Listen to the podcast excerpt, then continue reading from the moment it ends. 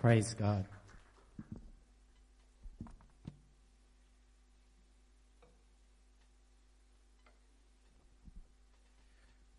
Well, you have me, me again tonight.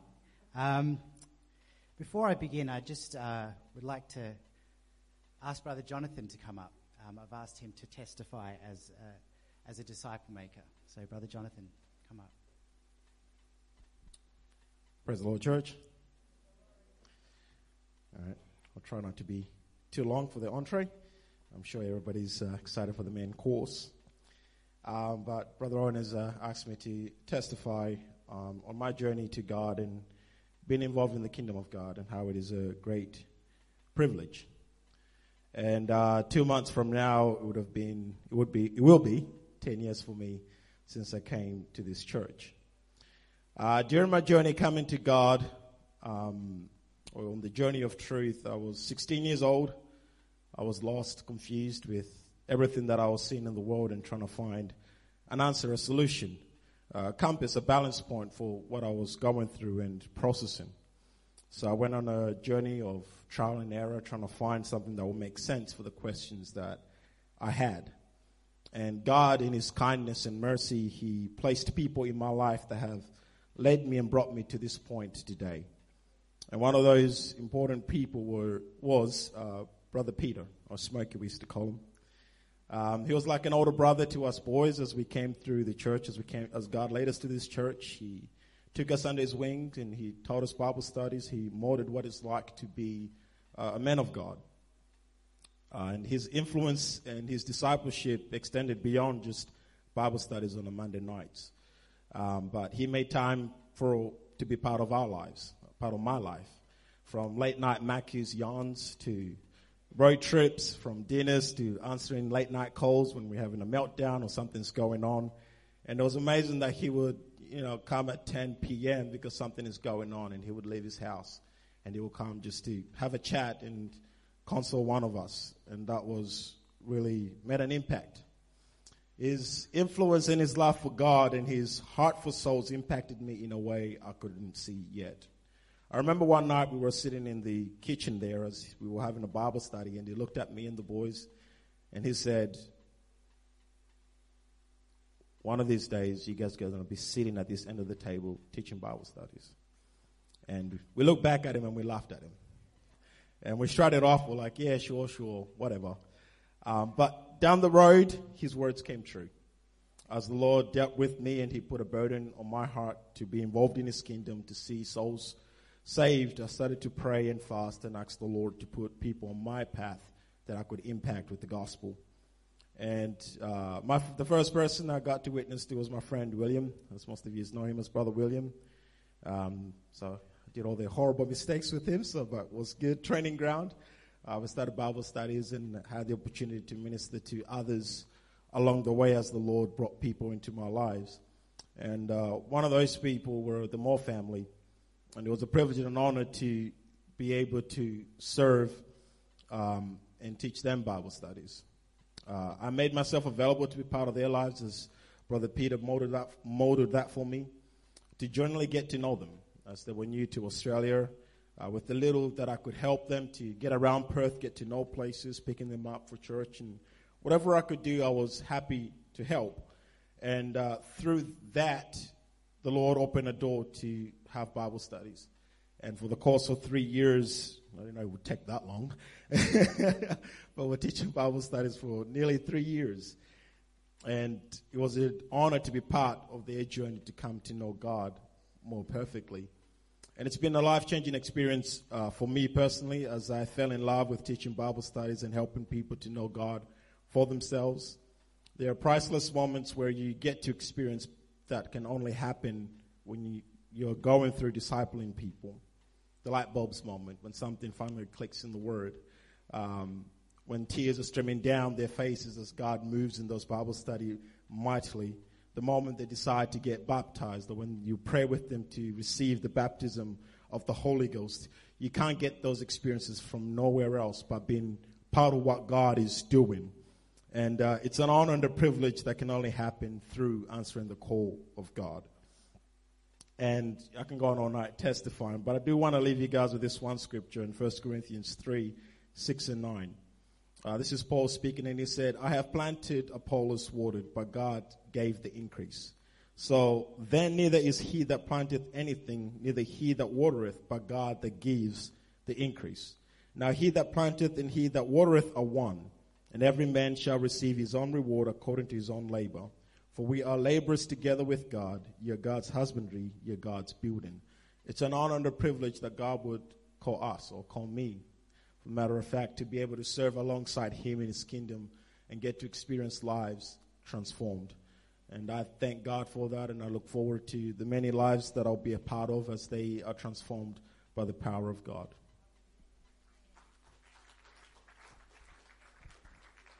Praise God. You know, I love to hear these uh, these testimonies, and I've asked um, people to to testify at the start of each each of these lessons because I want the church to actually see that I'm not making this stuff up. It's not. This is Roan's opinion. Turn to Roan's Bible and turn to this chapter. I'm not making these things up. These are real people who have been impacted by the true power of the living God.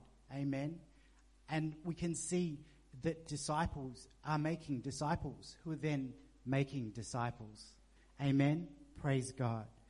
Well, um, I just want to thank Pastor and I want to thank the church again for this opportunity to, to minister in part two of this series. Um, I enjoyed the last uh, lesson. I, I, you probably noticed that I have a bit of a passion for this, and um, I hope that that passion was imparted upon you. I hope that there was some revelation that you received. Um, I hope there was a fire, a, a burden, a really deep desire in your soul to become a disciple maker. And if not, I've got today and I've got next week, God willing. And God will get you there. Amen. So before I go any further, I'll just start with a word of prayer. Hallelujah. Lord Jesus, we thank you.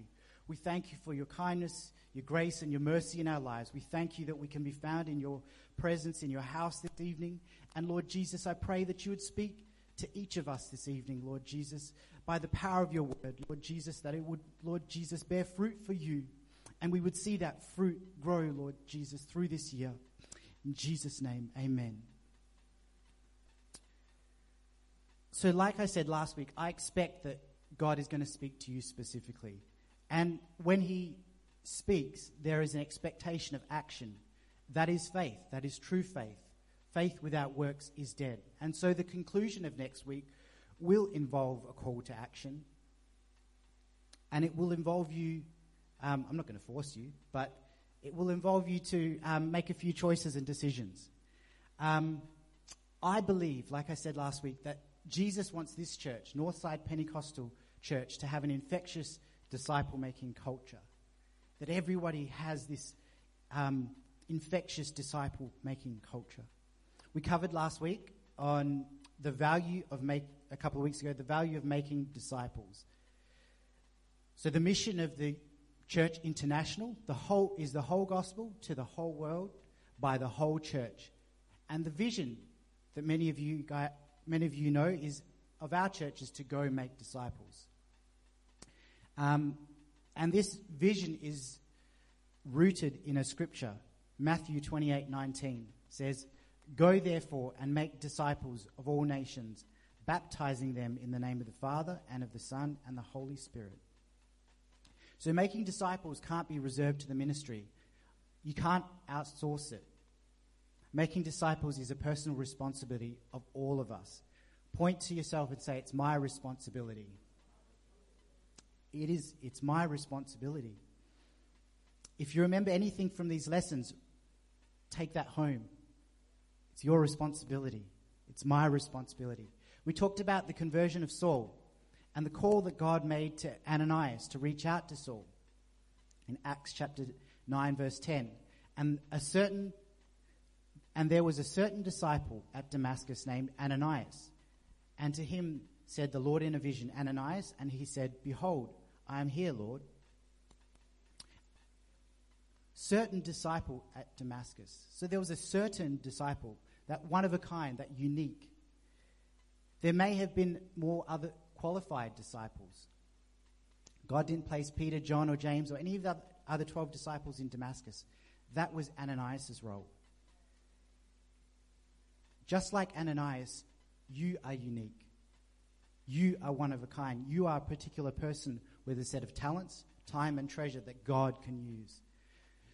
Your life stage, your, whether you're married, if you're single, your age, your nationality, your culture, your personality, your faith, your life circumstances, your life journey, your experiences, your walk with Jesus, those unique things about you, God will use you. There was a certain disciple, and you are that certain disciple today. Something I also wanted to emphasize, which I didn't cover last week, but before we get into the, the meat of today's lesson, is who we are called to disciple. Church, we are called to disciple, make disciples of all the nations. This is specifically mentioned in Matthew 28 9, 19. We need to make disciples of our neighbors and those specific people that God has placed in our life. But I want to call parents out specifically you are called to disciple your children. I remember um, Pastor preaching this last year, and he was preaching on Matthew 28 19. And I never thought of that scripture in the context of making a disciple. But, parents, it is our responsibility, it is our role to disciple our children. If you don't do it, then who will? We can't outsource discipling our children to universities or schools, workplaces, childcares, to the children's ministry, to the pastor. We must make disciples of our children. Matthew 19, 13 and 14 says, Then there were brought unto him little children, that he should put his hands on them and pray, and the disciples rebuked them. But Jesus said, Suffer little children, and forbid them not to come unto me, for such is the kingdom of heaven. Jesus wants us to bring our children to Him, to bring them to church, to bring them to Him in prayer and devotions and teaching them. If we don't do it, then who will do that? Emmanuel, is God with us? And is He with us in our homes? Or are we very busy with everything else in life? Parents, we are responsible. We are responsible for discipling our children. All of us, all of us are called to take up our cross a person, a child, a neighbor, to sacrifice our lives daily to make disciples, to sell all that we have, to acquire those pearls of great price for Him. So that was a little summary of what we covered last week. And today, today I would like to cover four principles of disciple making. Now there's probably hundreds of principles that we could go through, but four major ones that I, I would like to cover today. Um, and these are revelations I'm sure will change your way of understanding what it means to make a disciple, as it has mine. I want to challenge you, and I want to challenge you to think. See, when we read Matthew 28 19, we have some preconceived ideas of what Jesus meant by this command. And tonight I hope to shed some light and principles of what Jesus meant to make disciples. And just a little disclaimer that I borrowed uh, some inspiration and teaching from Pastor Stan Gleason's book, Follow to Lead. Um, it was, it's been a really rich resource for me in un- understanding um, what it means to make disciples, and I encourage you all to read it. So, the first principle, the direction. The direction of Jesus' command was go, not come. Tell your neighbor, go. Jesus said, go. Yeah, don't, no, don't go anywhere. Stay here. um, Jesus said, go make disciples. He didn't say, come into a church. You, have made, you may have heard the saying, church is not a building, it's the people. And this is true. The very meaning of church is, in the Greek, is ecclesia, which means body of called out people. People. That's you and me. It's not this building. And this was a simple but profound revelation to me that the direction that Jesus' command was not to come into the church, but it was to go take church to the people. And I submit to you that our enemy doesn't fear us when we just come to church, into this building just week in and week out. Millions of people just come into churches that follow a religion. But he is afraid when we go, when we go and take the church to the lost beyond this building, beyond these walls. For far too long, our minds are just restricted to these walls. We say, you know, we know it, theologically, like the church is not a building, it's a people. But the comprehension of what that really means, the veil is torn. Jesus is no longer in the temple. He's no longer in the Ark of the Covenant. He lives in you and me. And we are the church. And we find ourselves putting him back in the box in this church, within these walls, on a Sunday, on a Wednesday, thinking this is the church. But we are the church. We gather together and have church. It's the people. I love the quote from um, Pastor Stan Gleason in his book. He says, um, There is a saying, if you love your job, you never have to go to work a day in your life. And if you love to make disciples, you'll never have to go to church a day in your life because you bring church with you wherever you go. And you might be thinking, oh, Brother Roan, you know, we have a massive building fund. We're, we're planning on building a bigger church. And this is true. And don't misunderstand me. I'm not against coming to church. It's critical that we come here and we're found in the house of the Lord. But today we have the best of both worlds. We have public worship in a church and we have church in our homes. It's not a competition, but there's, it's complementary. It's not one or the, the other. We need both. We have public worship in church, just like Jesus and the disciples. They went into the temple. And this was the best pla- this is the best place for direction, the best place for inspiration, for vision, for resources. It builds our faith to see other believers. But the best place to make disciples is on a relational, on a relational and a fellowship level, is in a private setting, in a house. And we see this, Jesus did this many times, one on one, or just a few people. In such a setting, there is comfort, there is intimacy, there is a forum to be able to ask questions and really build strong relationships with people. These are both important and they serve supporting purposes. See, the early church, the early church was much more relational and less institutional. There was a rabbi follower um, relationship, or in the modern day, it's a mentor mentee relationship. What do I mean by that? More relational and less institutional. For the early church, church was not where you went on a Sunday, it wasn't a location. Church was the relationships with people, making disciples. We pride ourselves in following the early church examples of holiness, salvation, the apostles' doctrine, but not so much in the example of making disciples. Being a di- disciple in the early church was being a disciple maker. It wasn't about the ministries or the buildings or the programs and all these things that we wrap up as the institution in the 21st century church. These ministries, these buildings, these programs, they're tools to reach the lost, but they are not the church. They are not the goal. To quote from Stan Gleason again, I should just play him for most of this. Um, too much ministry is done by the church for the church. We continually carry the water to the river instead of to the desert. Does that make sense? Too much ministry is done by the church for the church. We continually carry water from the river instead of to the desert. Most of the work should happen beyond these walls. The first significant Christian building was only built in the third century. We shouldn't think of, I went to church, but we are the church. Church is not a destination, but it's a journey. What happens on Monday to Saturday is more important than what happens on Sunday. Sunday cannot be a motivational rally to prop us up and get us through another week.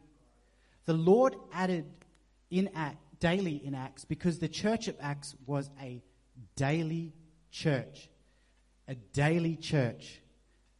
Hope I'm beginning to uh, um, open up your mind and change your mindset and communicate what church really is. And I want to challenge our thinking and my thinking because God's challenging me, so I'm just pushing that challenge back out to you. You read through the book of Acts, we see the growth of the early church. 120 in the upper room in Acts chapter 2, 3,000 in Acts chapter 4, 5,000 in Acts chapter 9. And, sorry, in Acts chapter 4, there was 5,000. Um, and Acts chapter 9, we see the church, the Bible just says it multiplied because they just lost count. There's, there's just so many people growing. And how did this church grow so quickly? How did it grow? Born again believers were aggressively involved in the process of making disciples. Personal disciple making was the model Jesus gave his disciples. It was the model that Jesus gave his disciples to reach the world. It's not following just to follow. But Jesus' plan was them for them to follow for now, but then to lead. Jesus placed a demand. He placed a demand and a requirement that it, it wasn't optional on his disciples to make disciples. Who told you or me, where did, maybe where did we get the idea that we're just not good enough? You know, I don't have the knowledge or the experience or the skills, the years or the scriptures or the education. And you know, Brother Jonathan was with Brother Peter, and they all laughed when Brother Peter told him, you know, this is what you're going to be doing. But this is what you are all going to be doing. I heard some laughs.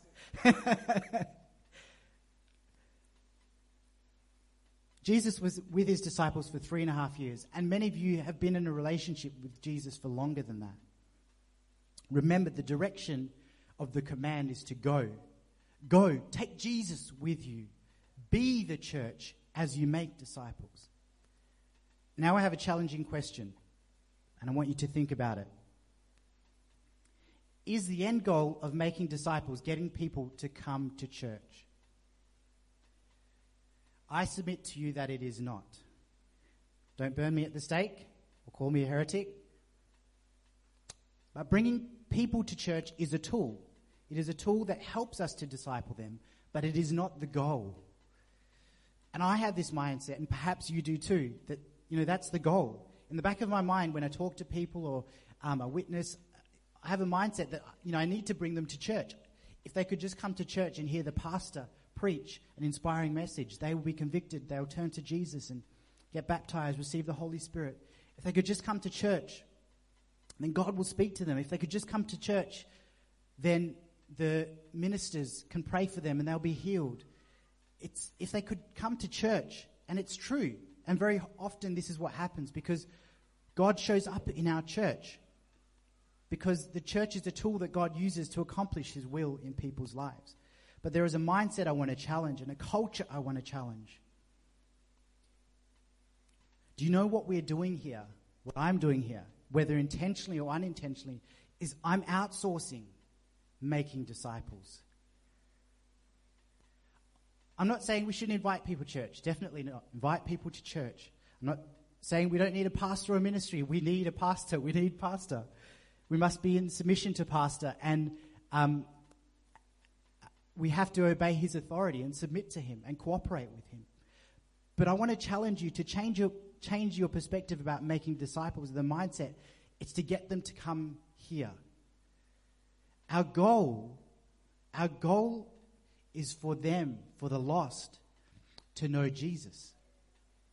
And for their lives to be changed and for them to be saved that they would be turned into the likeness of Jesus so that they will go and make disciples. You are the church, and the command is go. You go. You take the church to them. Don't outsource it. We must be a daily church. You pray for them. You teach them. You heal them. Jesus delegated his power and authority to the pastors. No, that's not what the Bible says. Jesus delegated his power and authority to the ministers, the licensed ministers. No. He delegated his authority and power to the building. No. It's you. It's me. It's the people. It's the church. We are the church. Church, the goal is not about filling these seats on a Sunday morning. We want to see lives changed. We want to see people saved, transformed into the likeness of Jesus. That is what we want to see. That can and must happen on Monday through to Saturdays, not just on the Sunday. and they will come. And these seats will be filled, but only when we first go make disciples. And this church filling up will be simply be a result of what happens when we all become disciple makers. What we need to focus on is the reproduction of fruit outside these four walls, in our homes, in our communities, in our families, in our children, in our workplaces, in our schools, in our city. Go. It is a command from Jesus to invest in people. That's who he cared about. People. He walked, he talked, he ate, he taught with people. Go. Go make disciples.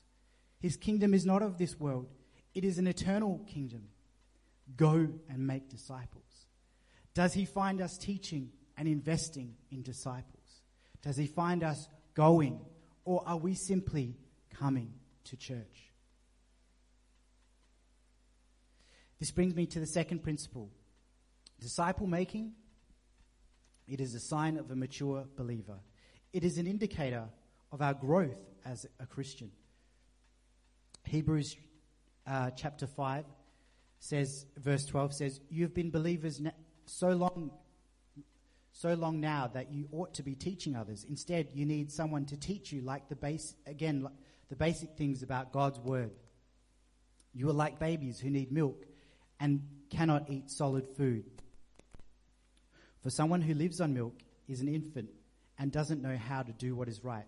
Solid food is for those who are mature, who through training have the skill to recognize the difference between right and wrong. Teaching it, it simply means to disciple. The writer of Hebrews is saying that we ought to be teaching others and we ought to be discipling others. It is a sign of our maturity. And it's, it's really amazing when you teach others, you learn new things. You get a deeper understanding and revelations. And that's actually when you learn and you grow.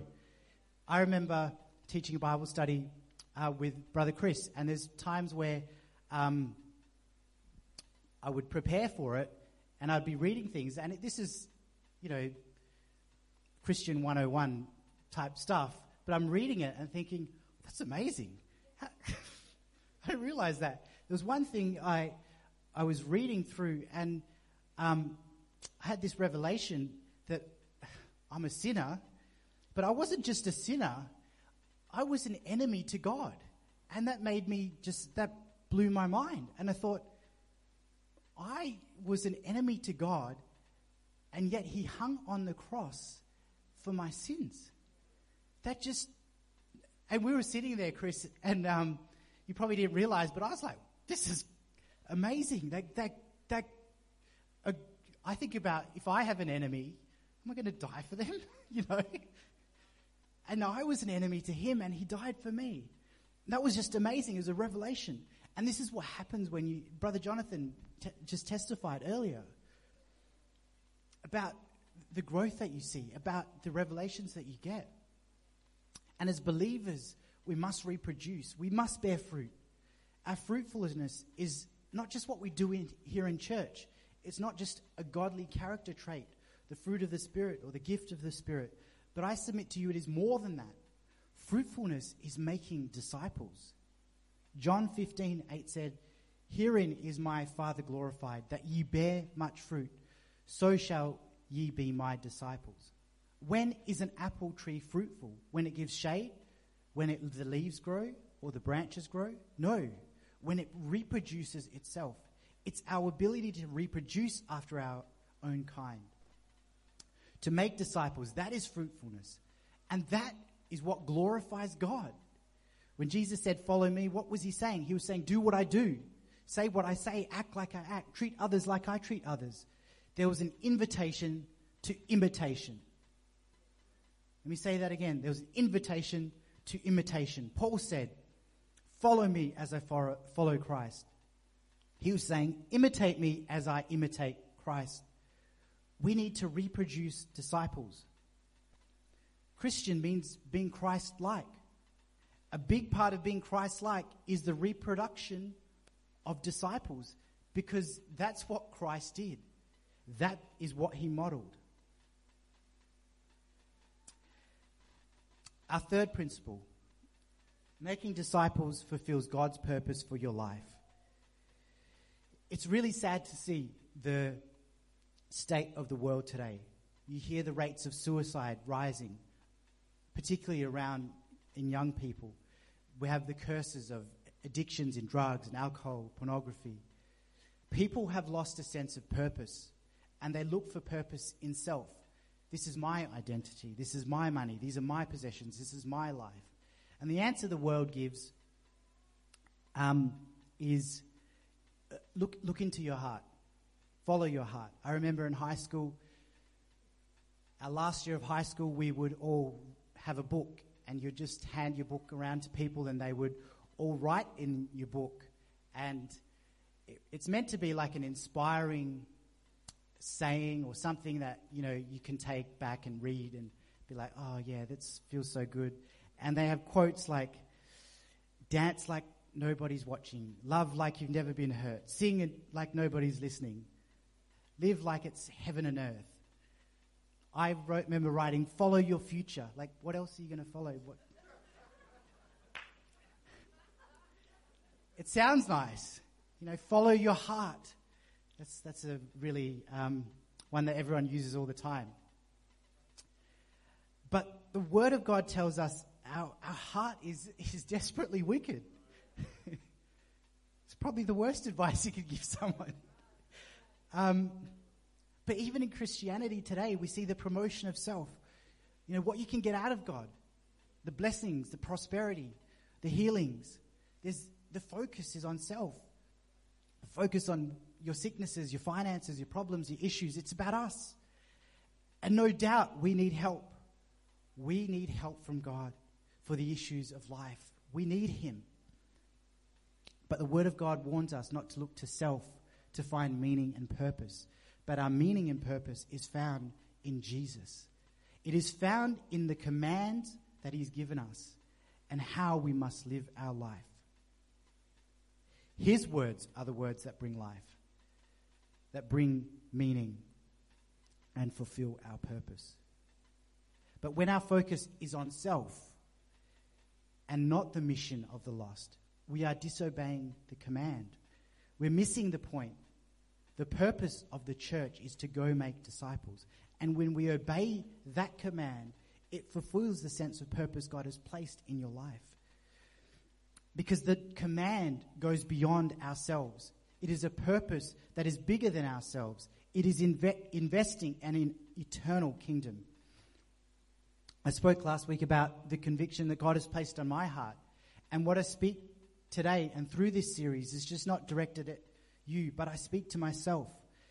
I've been going to church a long time, a seasoned saint, if you want to call it that. But for too long, I have been under prioritizing the Great Commission. This mission that our master, that our savior, our general, the one, he, that thing that he gave us, those last words that he spoke here on earth, they mean so much. Because it was the reason for Calvary that people would be saved and they would stay saved. As the founder of the church, he purchased with his blood. Discipleship is the specific method that Jesus modeled and commanded us to be responsible for. He could have said, you know, go win souls. But that's not what he said. When you win a soul, once you've won the soul, that's when it ends. Discipleship is more than just winning souls.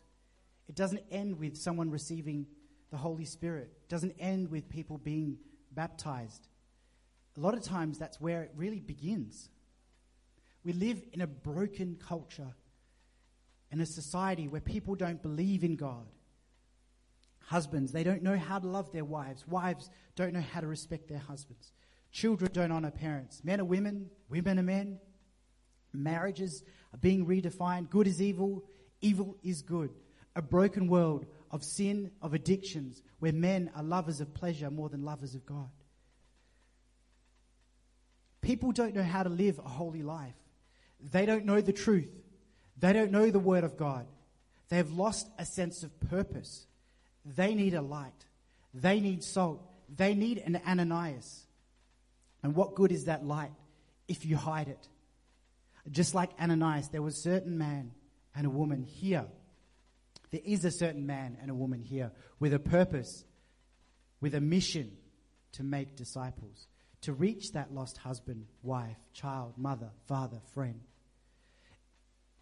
A purpose that is bigger than yourself. None of us get a pass. None of us do. When you stand before the judgment seat, you can't say, Oh, Jesus, I was just, I was so busy with my job. I was just really busy with my kids, the kids that you gave me. I was saving for retirement. I was really busy doing stuff in church. I, I didn't have the time to make disciples. That, I don't want to be in front of Jesus saying that. Am I saying that we neglect our family, our wives and our kids and our jobs? No, no. But what I'm saying, it's a, it has to be a priority in our lives. Because making disciples fulfills God's purpose in your life. It is a purpose beyond yourself. And that leads me to my last principle. How? How do we make it a priority? So, the last principle, making disciples, is not what we do, it's who we are. Matthew 28 19 says, Go therefore and make disciples of all the nations, baptizing them in the name of the Father, and the Son, and the Holy Spirit. Jesus not only gave us the mission, but the method in this one verse. When you read that and the scripture up there, um, the literal rendering in Matthew um, 28:19 is as you go. As you go, make disciples of all the nations, baptizing them in the name of the Father, and of the Son, and the Holy Spirit. As you go in your everyday life, make disciples. It's, it's not about being some super disciple making machine where you go for prayer on a Monday night, teaching Bible study on Tuesdays and Wednesdays, Wednesdays outreach on a Thursday, evangelist service on a Friday night. Like, it's not a program. It's not an activity that you can come to me and say, sign up for. Jesus is saying, as you go in your life, make disciples. Making disciples, it's not what we do, it's who we are as we go about our life. As a daily church, Monday, Tuesday, Wednesday, Thursday, Friday, Saturday, Sunday, Monday, Tuesday, every day, it's who we are. It's investments in relationships every day. What I am saying is the disciple making must be the very culture of our church, that it runs through our veins. If you cut us, we bleed disciple makers. I like this one. If, if we're infected, it's like we're infected with a disciple making virus, and we want to infect everybody else. It's who we are. We, we want everyone to, to have it. That we open our house to someone for a meal so that they can become a part of our lives. We can be given to hospitality, get involved in people's lives, visit, sit, pray with neighbors, call, text, connect, build relationships, serving others, living our lives intentionally with the disciple maker's vision and heart. Maybe you currently purchase a coffee every day, but with the intention of a disciple maker, you look for a connection to start a conversation. Maybe you currently put your chil- just put your children to sleep, but with the intention of a disciple maker, you teach them the golden rule. Maybe you currently sit here for church, but with the intention of a disciple maker, maybe you sit there. Maybe for dinner tomorrow night, you, you make dinner tomorrow night, you make a double lot because your neighbor um, just had a baby. These are not life changing, mind blowing, impossible things. God is not saying, sell everything you have and go to, the, go to Africa and start a church in the Kalahari Desert. Like, He might. but what He is saying in this verse is as you go in your life, it's who you are. Whether you're in Africa in the Kalahari Desert or you're here in Perth, Western Australia, make a disciple. It's a part of your life. Jesus said, I must needs go through Samaria. There was purpose. There was intent in his actions. He didn't have to go through Samaria, but there was a need. There was an opportunity that he had in Samaria. It's a part of our life. It's as we live our daily life. Luke 9:23 says, "And he said to them all, if any man come after me, let him deny himself, take up his cross daily and follow me." It's something that we just do every every day. Making friendships, hanging out with people, building relationships inside of church, outside of church, in work, in our families. 80% of people who convert are influenced by a family member or a friend. 80%. Less than 3% are by a stranger. Making disciples is about relationships. It's a simple method that Jesus used to make disciples. Who here has made a friend in their life? Can you? Yeah, yeah. One friend, maybe. You just need one, and you can still put your hand up. Jesus' method of making disciples was to engage with sinners and turn them into friends. And many of his friends eventually became disciples. It's quite simple. Jesus was invested in relationships with people. He wasn't trying to build a massive church, a building. It was the people. If I could just ask a musician to come up. Don't just invite people to church. Let's bring church to them. We're not just going to church, we are the church. I said earlier that the direction, the direction of the Great Commission is not to come, but it's to go. You, you bring the power of the church with you. It's in you. Jesus is in you. Ministry can be a number of things. The things we do in church when we're serving God. But your purpose, your purpose, that will never change. Your purpose and my purpose is to make disciples as we go in our life. Let's just stand at this time.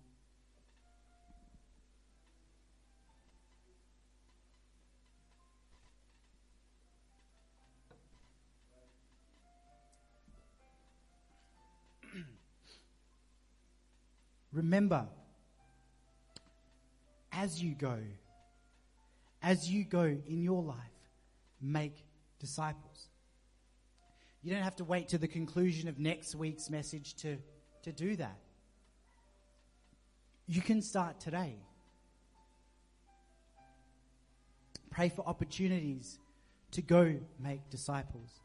There's a spirit of expectancy that I know that God is moving in people's lives. I've talked to a few people, and I can see that there have been opportunities that God has placed in, in some people, opportunities to make disciples. And there's a shift, and the enemy, he is afraid because we are going to take what's in here out there. Amen. Let's take it to our families, parents. Let's take it to our communities. Let's take it to our workplaces. Let's take the good news, the gospel, outside these walls to everyone out there. Let them know there is a God that loves them. There is a God that cares for them. There is a God that has a purpose in their lives beyond themselves. The direction of the command was go. God is going to do a wonderful work. These altars, I would like to open these altars. If you perhaps have someone on your heart that you want to bring to the Lord, now is the opportunity that you can do that. Tonight, you can pray for someone. You can pray, God, give me a passion, a desire to reach someone, to make a disciple, to take what you have given me and give it to others. Hallelujah, Jesus.